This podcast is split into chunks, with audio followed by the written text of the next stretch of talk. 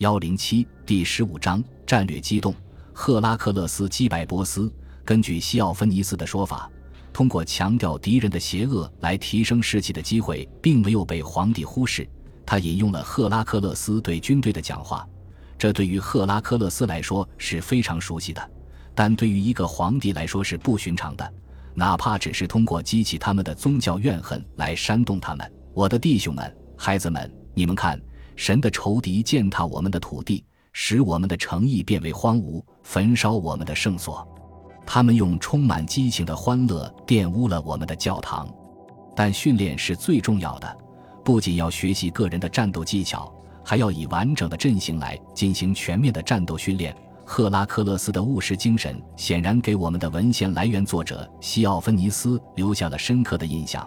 军队以同样的务实精神作战，就像赫拉克勒斯亲口向他转述了自己目睹的那个时代的军队一样，组成了两个武装特遣队：喇叭手、护盾兵和穿盔甲的士兵各站在一边。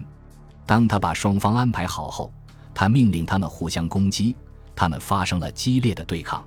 看上去是战争的模拟场景，人们可以看到一种可怕的景象，但没有对危险的恐惧，没有导致流血的凶残冲突。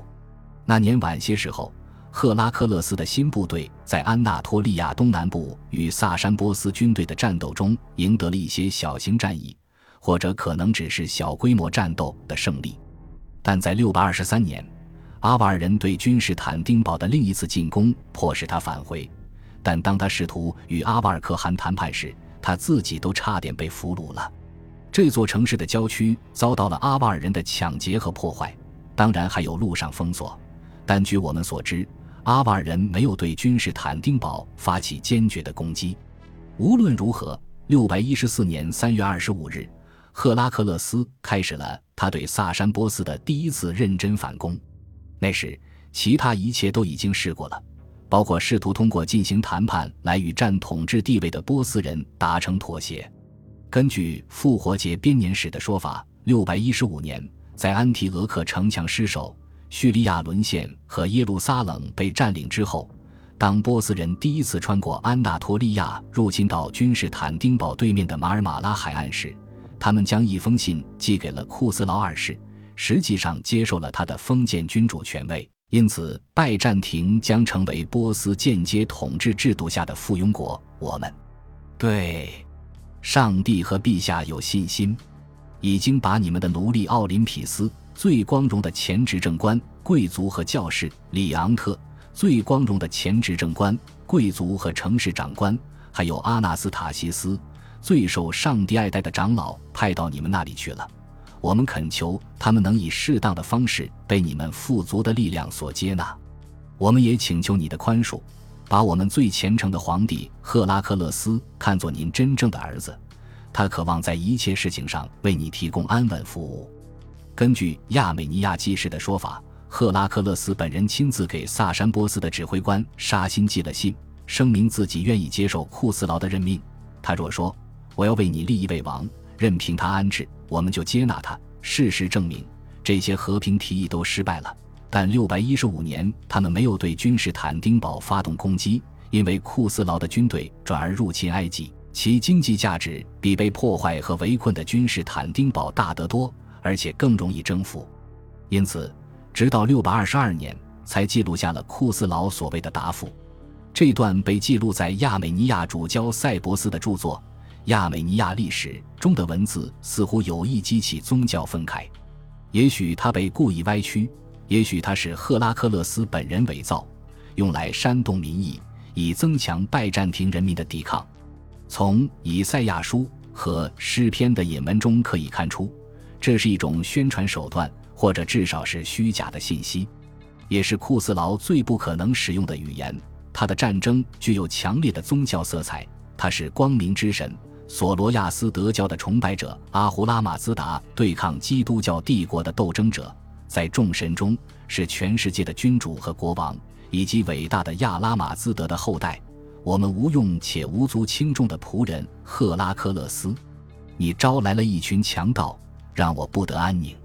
你声称相信你的上帝，那他为何不从我手中拯救凯撒利亚，耶路撒冷和伟大的亚历山大。你岂不知我曾坐拥山川大海？所以，难道只有君士坦丁堡是我将无法抹去的？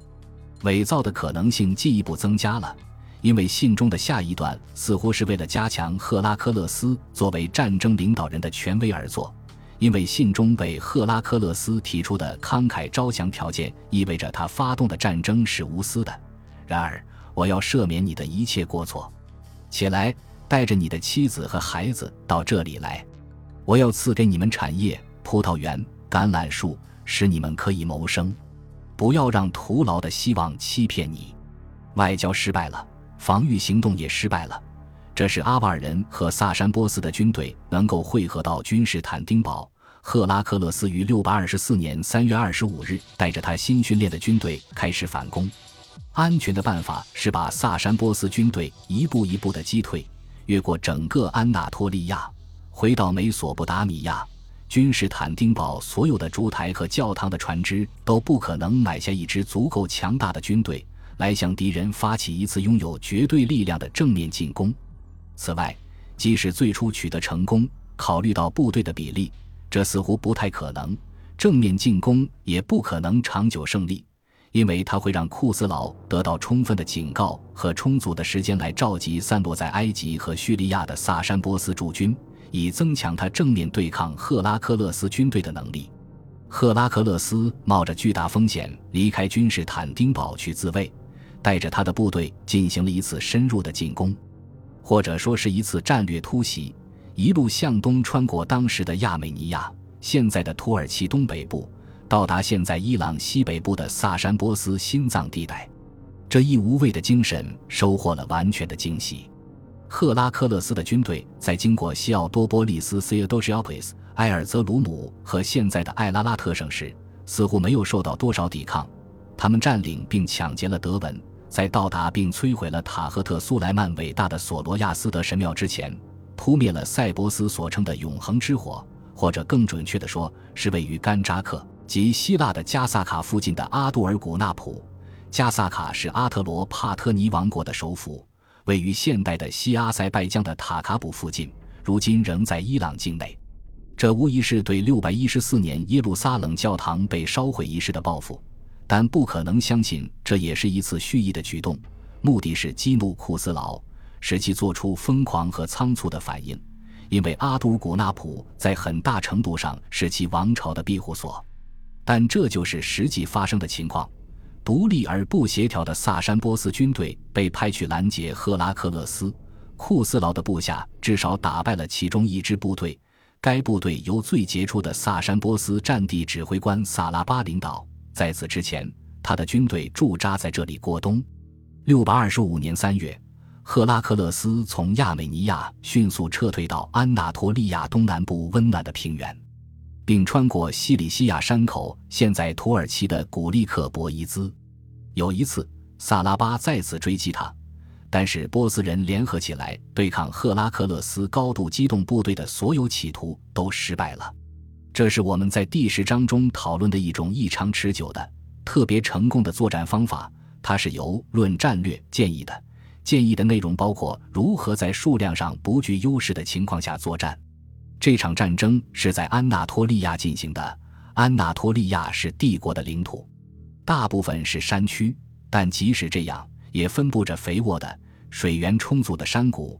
在南部的安纳托利亚，则有更富饶的沿海平原——卡帕多西亚和西里西亚。这就解释了赫拉克勒斯的军队是如何生存的。